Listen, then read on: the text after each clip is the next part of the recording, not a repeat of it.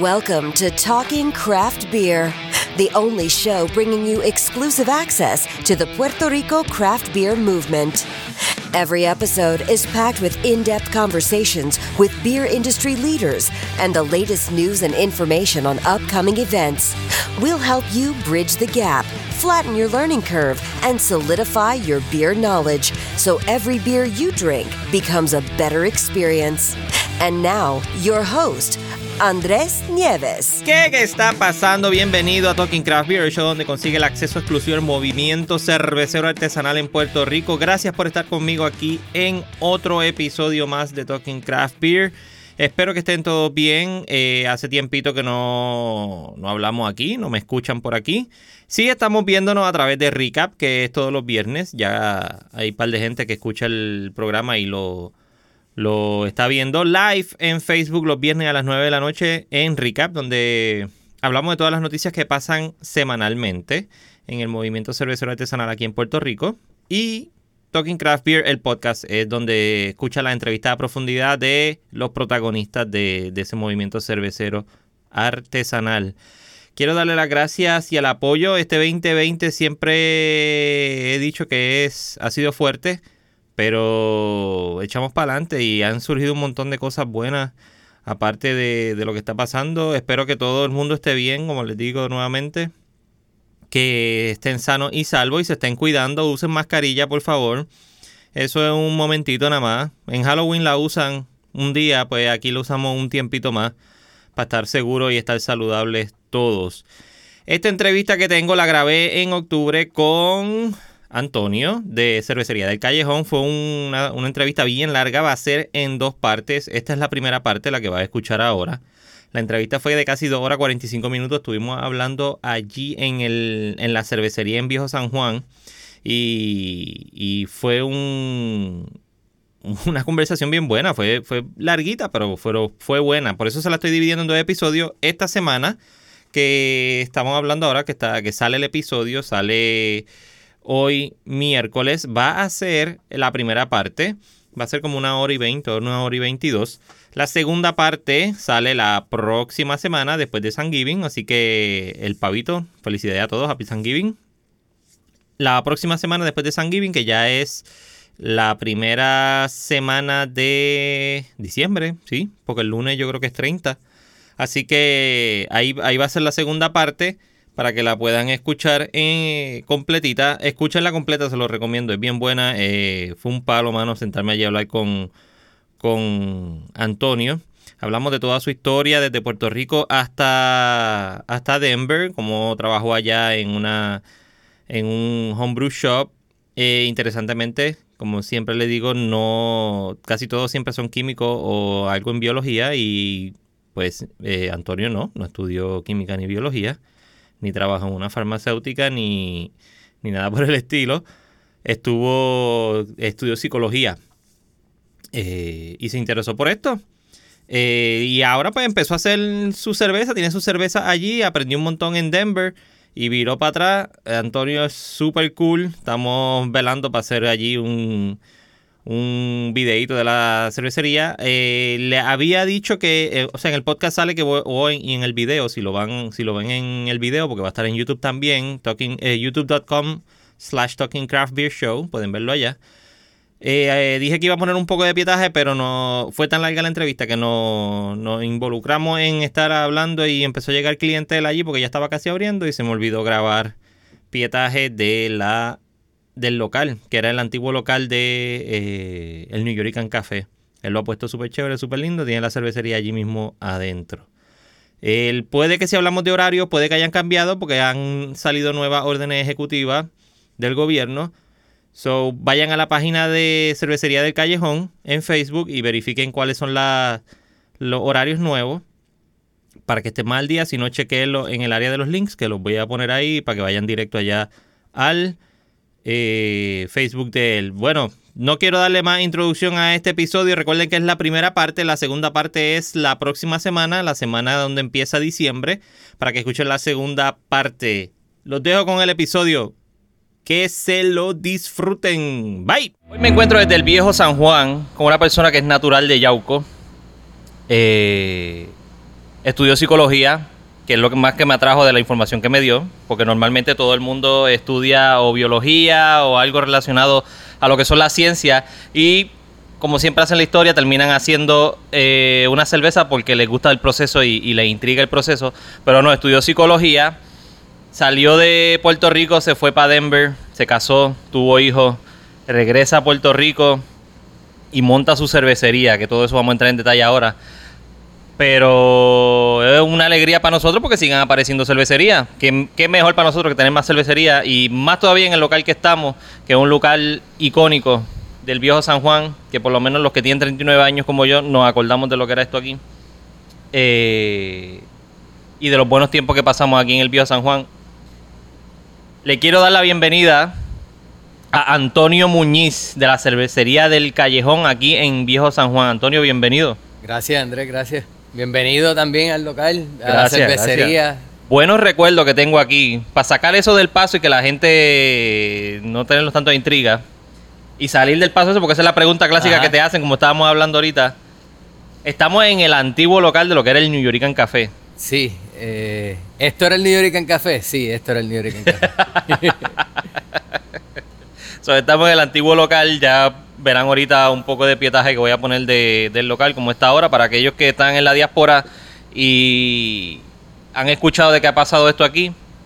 So, ya verán ahorita un poquito. Pero entrando a esto y vamos de lleno, eh, eres natural de Yauco. Eso es así. Eh, mami y papi son de Yauco. Cuando yo nací vivíamos en Guayanilla. Como todo el mundo de esa área, pues nacimos en un hospital de Ponce y después te llevan para tu casa. Y... Entonces, eh, estudié en, en, la, en, el colegio en Guayanilla. Bueno, empecé ahí en la en escuela elemental allá y después me gradué de Holy Rosary en Yauco. Estudié en Mayagüez dos años. Que entonces, con lo que estábamos hablando de la ciencia, qué sé yo, sí, los dos años en Mayagüez fueron en biología. ¿Ves? Después de los dos años de Mayagüez en biología, pues ves que me cambio y termino mi bachillerato en psicología.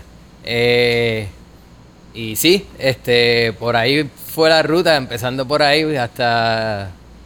Hasta aquí. Hasta aquí. Y lo que viene, detalle, y, lo, y, lo, más que venga por ahí después de, de, aquí. En Yauco, ¿a qué olía tu infancia, Antonio? En Yauco, Guayanilla, sabes que de las cosas que como que me acuerdo mucho, era como que de chiquito, tú sabes. Esto, esto es tanto olor como visión. Había un tiempo que, que todavía cuando yo, yo, estaba vivo me acuerdo de la zafra de la caña y de que quemaban caña cierto tiempo al año. Ya antes. Este, que a veces uno veía ceniza, este... Lluvia ceniza. Pero, eh, sí, como que lluvia ceniza. Se sí, sí, lo, lo, áreas, los pedacitos esos que daban vueltas así. Ajá, exactamente. Wow. Pero para eso ya esa, la industria estaba en picada, tú sabes. Yo era chamaquito. Eh, mano, ¿qué más? Me acuerdo en Yauco ya era diferente. Porque en Yauco yo me quedaba en casa de mi abuela. Y mi abuela vive en un campito, se llama Cambalache, el barrio. Y. ¿El de y la central? Una... ¿Ah? ¿El de la central? Bueno, era allá. No, estamos hablando. Parecido. Cambalache en Yauco es. Eh, para el área, cuando tú vienes entrando a Yauco desde Guayanilla, desde el este de Yauco, pues es de los primeros barrios. Tú tienes Quebrada, Jácana y Cambalache para okay. el sur. Después Barina. ¿Qué pasa? Ahora mismo Cambalache está como que desconectado porque se cayó un puente con lo de los terremotos. Wow. Y hay que dar, la gente de Cambalache tienen que salir y ir prácticamente hasta Guayanilla para volverla a Yauco. Porque el puente que los El único puente que los comunicaba. Ajá. Yeah. Entonces, desde Yauco tú puedes llegar a Cambalache un paso. Pero, nada, lo que voy es que la casa de mi abuela estaba al lado de una vaquería. Ok. Eh, que sí, olía a vaca, naturalmente. Eh, de las cosas que más me acuerdo, que, que esto me vino después. eh, estoy hablando un día con mi tía y yo, diablo, esto, aquí huele como que a casa de mamá y ella me enseña unas matas de albahaca. Ah. Que ella me dice, sí, estas matas yo me las había traído de allá. Y mi tía vive aquí en Río Piedras, tú sabes. Este, sí. Y me dio ese flashback y son cosas que uno como que, diablo, ok, quizás yo no tenía esta memoria clara hasta que vengo y vuelo esto. Y sí, en el que, subconsciente la tenía. Sí, no, y a mí me encanta olor a la albahaca. Eso es algo que te digo que, que yo vuelo albahaca fresca y es como que qué rico, me siento como que en casa. Qué quizás eso era uno de esos olores que uno no sabía qué era. Tú estás corriendo por el patio y olía gallinas también, porque ella tenía gallinas. que estaban todos esos olores mezclados como a. Sí, los olores clásicos de, de, campo, sí, de finca. Finca y granja, mano. Este. Sí, o sea que estaba esa división, tú sabes, entre el, tiempo que uno vivía en la urbanización con los papás y entonces a donde te llevaban por el día y entonces pues tú sabes, en Guayanilla lo que olía era a, brea y a correr por ahí. A ozono, cuando llueve y cae el agua en la brea caliente. Exactamente, y entonces de Yauco me acuerdo del campo, tú sabes, de, la vaquería, de, las gallinas y, de la albahaca. ¿Y saliste, saliste de Puerto Rico eh, para estudiar a Estados Unidos? Sí, y eso fue un programa de intercambio. Hay un programa que se llama National Student Exchange, yo creo que todavía existe eh, que de momento un día nos invitaron a una reunión y fuimos un corillo. Gente que yo había conocido en la universidad. Ninguno de ellos de los como que, de los que, bueno, quizás fueron par de panas que yo tenía que nos habíamos graduado juntos de high school, qué sé yo. Punto es que uno va a la reunión, te explican lo que es el proceso de intercambio, tú llenas esta solicitud, estas son tus opciones. Hay unas universidades que hacen intercambio uno a uno, otras son abiertas completamente, tú puedes ir y ya. Entonces tú solicitas y las que te acepten, tú escoges, tú le pones un orden, uno al 5, qué sé yo. Sí, según te vayan gustando. Sí, entonces eh, Minnesota State University en Mankato era mi tercera opción. Mis primeras dos opciones habían sido la Universidad de Maryland, la North Carolina State. Y yo, ah, eso, cualquiera de esas deben estar nítidas porque no son muy para el frío y puedo hacer una transición más fácil. Que carajo, es, un semestre nada más que, que, coger un poquito de frío no es mucho. Si no te acostumbras. Iba a ir a un semestre, pensaba yo, tú sabes. Y termino en Minnesota. Entonces, como que. Eh, coincidentalmente, pues unos panas. Terminamos siendo cinco: una muchacha y tres muchachos y yo. Y llegamos a Minnesota State. Estuvimos el primer semestre. A mí me gustó. Y al resto les gustó, pero no para quedarse. Y yo dije, yo me voy a quedar un semestre más. ¿Pero le gustó te gustó la universidad o el ambiente? Gustó el ambiente, que era diferente, mano. O sea, era diferente. Ya yo estaba listo como que para irme a hacer algo diferente. Y, y ya todavía terminado acá psicología. Yo, llevaba, no, yo estaba esto, o sea, esto es parte. Es parte del programa de esto, esto es o sea, ese año que yo estuve en Minnesota State, en mi transcripción de crédito sale como un año de la UP, del de Colegio Mayagüez. Porque el año en intercambio son clases que tú estás cogiendo con otra universidad y te las acreditan en la tuya. Eh, incluso pagas matrícula dependiendo la regla. Hay universidades que te permiten pagar matrícula en tu universidad en tu casa, hay universidades que tienes que pagar matrícula allá. En el caso de Minnesota State, pagaba matrícula allá, pero era una universidad pública del gobierno, no era la grande.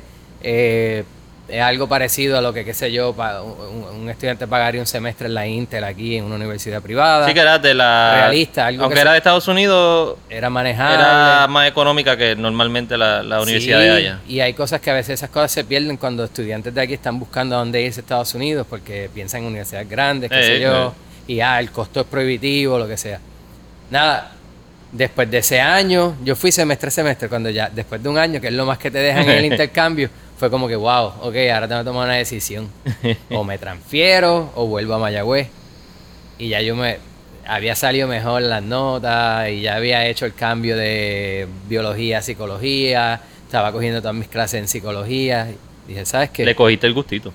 Sí, y era y ya ahí estoy a mitad de camino, porque ya llevaba un año allá y dije, ¿qué más? Me vengo otro año más, otro año de experiencia afuera, qué sé yo.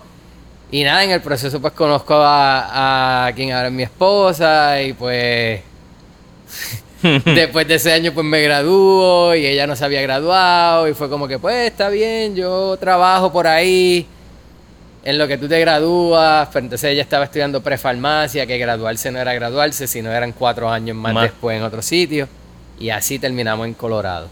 Porque entonces a ella la aceptan allá y yo pues como lo que ella estaba haciendo era trabajar, fue como que pues, está bien, nos vamos y yo consigo trabajo allá. Exacto. ¿Y en qué estás trabajando? En aquel momento, como te había dicho en el, en, aquello, en el párrafo ese de preentrevista de que yo trabajé con varias organizaciones sin fines de lucro, Pues en aquel momento estaba con una organización que le proveía servicio a eh, personas con eh, ciertos problemas psicológicos que no podían vivir por su cuenta. Entonces tú ibas a la casa y tenías que pues seguir programas de comportamiento para mantenerlos, socializarlos, vamos a ponerlo así, ayudarlos a manejar sus problemas, este ese tipo de trabajo, trabajo social, vamos a ponerlo así, prácticamente. pero directo, residencial. Este, y habían cosas básicas también, hasta ayudarlos con si tenían que ir al baño, están enfermos y o sea, había de todo, porque era un equipo entre eh, trabajadores de caso, enfermeras y enfermeros, doctores y doctoras que hacen distintas especialidades pues que son como que el equipo que ayuda a esta persona pues a vivir una vida, vamos a ponerlo así, normal. Exacto, exacto. Este, y era una casa en la que vivían tres personas y fue un trabajo bien interesante porque era 24 horas al día, a veces tenías turnos de noche que te dejaban dormir, este, y, y sí, ¿no? que eh, fue un trabajo que era como que, ok, yo me puedo conseguir algo así cuando me vaya para Colorado. Y entonces, Pero estabas trabajando en prácticamente lo que estudiaste. Sí, esa era Estaba- la intención. estaba aplicando la- la- La- ajá, los mi- estudios. Mis estudios de psicología. eh, sí, pero entonces llego a Colorado y en, en Colorado pues empecé por esa ruta y el sistema de estado a estado en Estados Unidos es bien diferente Ujú. Y en Colorado no hay los recursos que hay en Minnesota y las condiciones de trabajo en aquel momento en ese en esa en, ese- o sea, en esa industria pues no no eran ideales. Y pues Y esto, digo, esta pregunta la voy a hacer el que tenga un poquito de background en cuestión de planes médicos o el sistema de salud de Estados Unidos, pues probablemente entienda lo que voy a decir. Pero esto es, esto es basado en Medicaid o exactamente son Esa fondos de Medicaid. Medicaid eh, HHS. Social Security este eh, Disability Income o sea que llega un cheque. Y entonces el administrador del hogar pues tiene que administrar ese dinero de forma tal que tú Sí, como la albacea.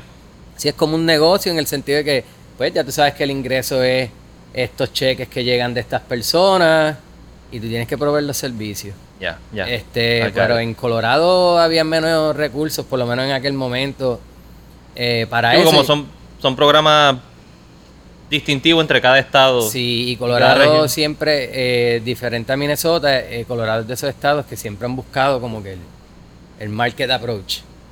Como que el mercado lo decida y entonces pues hay más privatización de servicios y cosas así. Y pues eso hace ciertas cosas un poquito más complicadas. Nada, de ahí hago el brinco a, a más como que trabajo en la comunidad. Y, me fui a trabajar con una organización que le proveía servicio a, a inmigrantes. eh, era bastante porque habían inmigrantes, había un departamento de personas que eran positivos a VIH, había otro departamento para jóvenes, este, había un food bank donde proveían comida qué sé yo, tú sabes. Ese trabajo fue antes de hacer la maestría. Yo empecé ahí y en ese trabajo fue que yo dije, yo me voy a hacer una maestría porque yo no puedo bandearme en estos trabajitos de uno a otro y si voy a seguir en, en, en, en organizaciones sin fines de lucro para poder ser, digamos, el director ejecutivo, tengo que tener mínimo una maestría. ¿Y esto es para qué año más o menos? Eh, diablo, esto es 2003-2004. Entonces yo hice mi maestría entre el 2003 y el 2005. En el 2005 fue que me gradué. Eh, me casé en el 2004 y ya para eso, ya viviendo en Colorado, ya estamos bebiendo cerveza artesanal. Y va aquel tiempo de mis favoritas, Easy Street Wheat, que la hace Odell, y Ujú. Fat Tire de New Belgium, y, y ir a esa cervecería a verla, era como que, diablo, mano, qué brutal esto. ¿Y qué bebía antes de eso? Diablo, antes de eso, pues mi- a- a- yo siempre he sido como que de beber cerveza. Tuve mi periodo aquí en Puerto Rico de que quizás bebía ron con los panas, El como clásico. hacemos todos. Sí, esa es la etapa. Pero no era lo mío porque yo me bebo un palo bien rápido, me saben dulce y es como que ¡pup! como si fuera un jugo y no se puede vivir así. Y pues bebiendo cerveza me la puedo saborear, me la voy tomando con calma, me aguanta, creo que me da, su- me siento como que con la tradición esa de farmhouse, que me da sustento, tú sabes. O como Te los nutre, monjes, te nutre. o como los monjes, ajá. Y pues hay gente que me dice, diablos, pero es que tú no tienes pipa de cervecero. Y yo, pero es que eso es sustento, o sea, yo no tengo que estar comiéndome una pizza entera cuando bebo cerveza, o sea, hay gente que sí, cada cual es diferente, obviamente. Nada, a lo que voy es que, volviendo a eso, ¿qué cervezas bebía?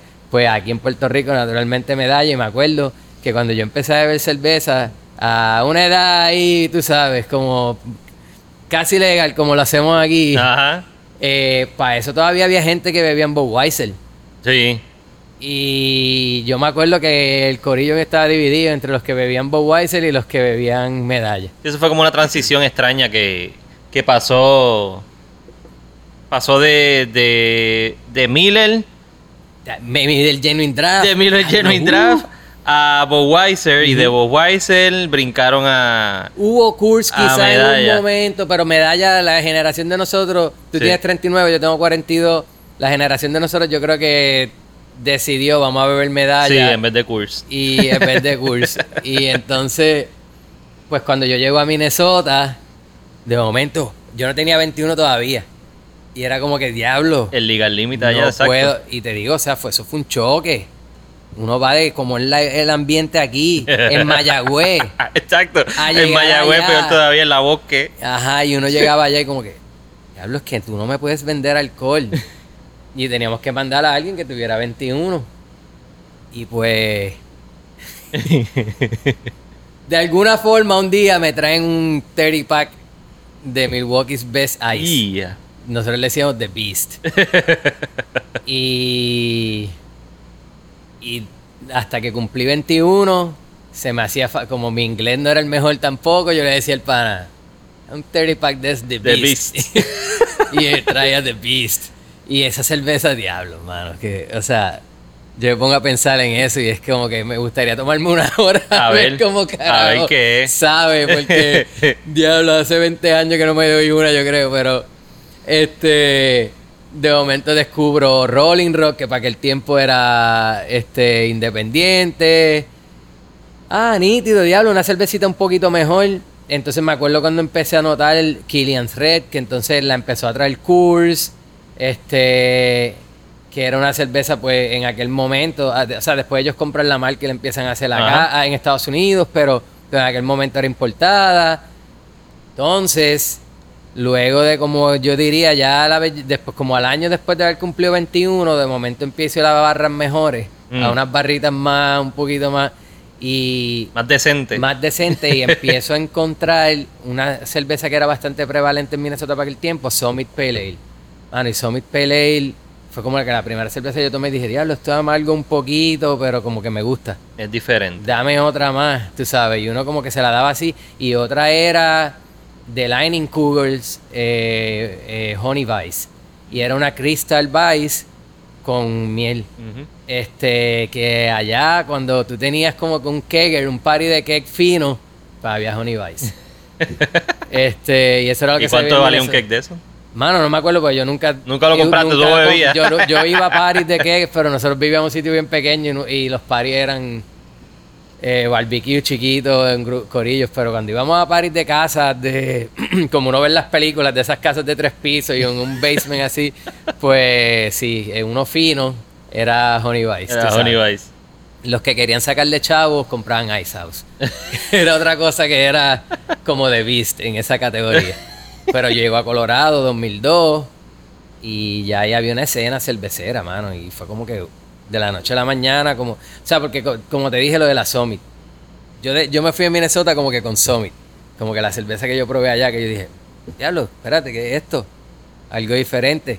Y llego a Colorado y me encuentro Fast Tire, me encontré este Easy Street Wheat, y había una de New York que se llamaba Honey Brown, eh, eh, Honey Brown, pero no me acuerdo quién la hacía. Este cervecita estaba nítida. Y poco a poco así, entonces, ah, descubrimos Breckenridge, que tenían un grupo en Denver, pero de la cervecería todavía en aquel momento estaba ubicada en Breckenridge. Y iba ahí, tenían Avalanche Amber Ale, que en realidad cerveza era más como una pale, pero la identificaban como Amber porque para aquel momento... Era el, choque. Sí, eso era transición. Para aquel momento las cervezas, yo me acuerdo que algo, tú veías algo pale ale y uh, la gente le cogía cosas porque quizás era amarga, lo que sea. este... Y así poco a poco fuimos evolucionando. Me acuerdo que yo me casé en el 2004 y nosotros llevamos un cake de Fat Tire. Uh. Y mi suegro me dice, ah, no, yo, a mí me encanta la cerveza, pero es que yo no sé cómo la gente la va a aceptar. Vamos a comprar un cake de Bud Light para tener los dos. Y yo, está bien, si usted lo dice, usted conoce a sus amigos más que nosotros, tú sabes. Y al otro día yo estaba pegado botando la Light para poder devolverle el cake. la Fat se acabó en nada, tú sabes. Como que a la vez alguien viene, tú le pones esas dos, como que... nadie, va, a decir dame Bud Light. Y al coger el cantazo rápido, porque obviamente el, el porcentaje de alcohol es mucho más alto que la Bud Light. Claro. Y estaban gozando en la boda. Y, pues sí, no, mano, o sea, todo esto a fin de cuentas tiene las bases en eso. Me gusta la cerveza siempre, qué sé yo, curiosidad. Thank you for listening to the Talking Craft Beer Show. Let's keep on talking, so connect with us on Facebook and Instagram at Talking Craft Beer and of course at talkingcraftbeer.com.